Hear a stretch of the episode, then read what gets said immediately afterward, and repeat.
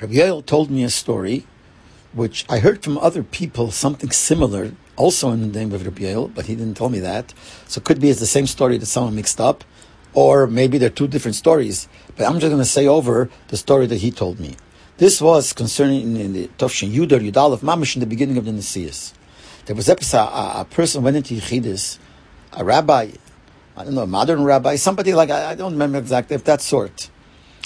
And he was there for a while. And When he came out of Yechidus, like the Seder was by many, many times that the Bochum would surround him, say, can you give over something of what the Rebbe said to you? Any chosh of a person that went in, they would ask, what did you speak about? They'd also ask the person, what impression do you have, etc., etc. Uh, so by this guy also, when he went out, some Bochum surrounded him and he started telling over what the Rebbe says.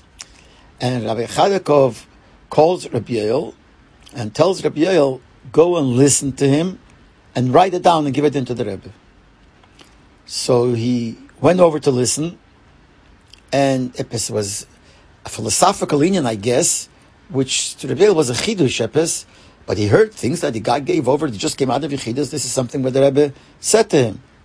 So Rebbe listened, and then wrote it down, and I think gave it to Rabbi Chadakov to give it to the Rebbe.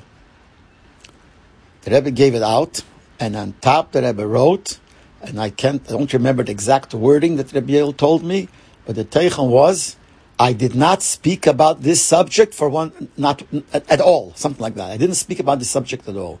In other words, the guy was Poshet faking, and he wanted to give out his Meshuggah philosophies, and he wanted to give it the name of the Rebbe.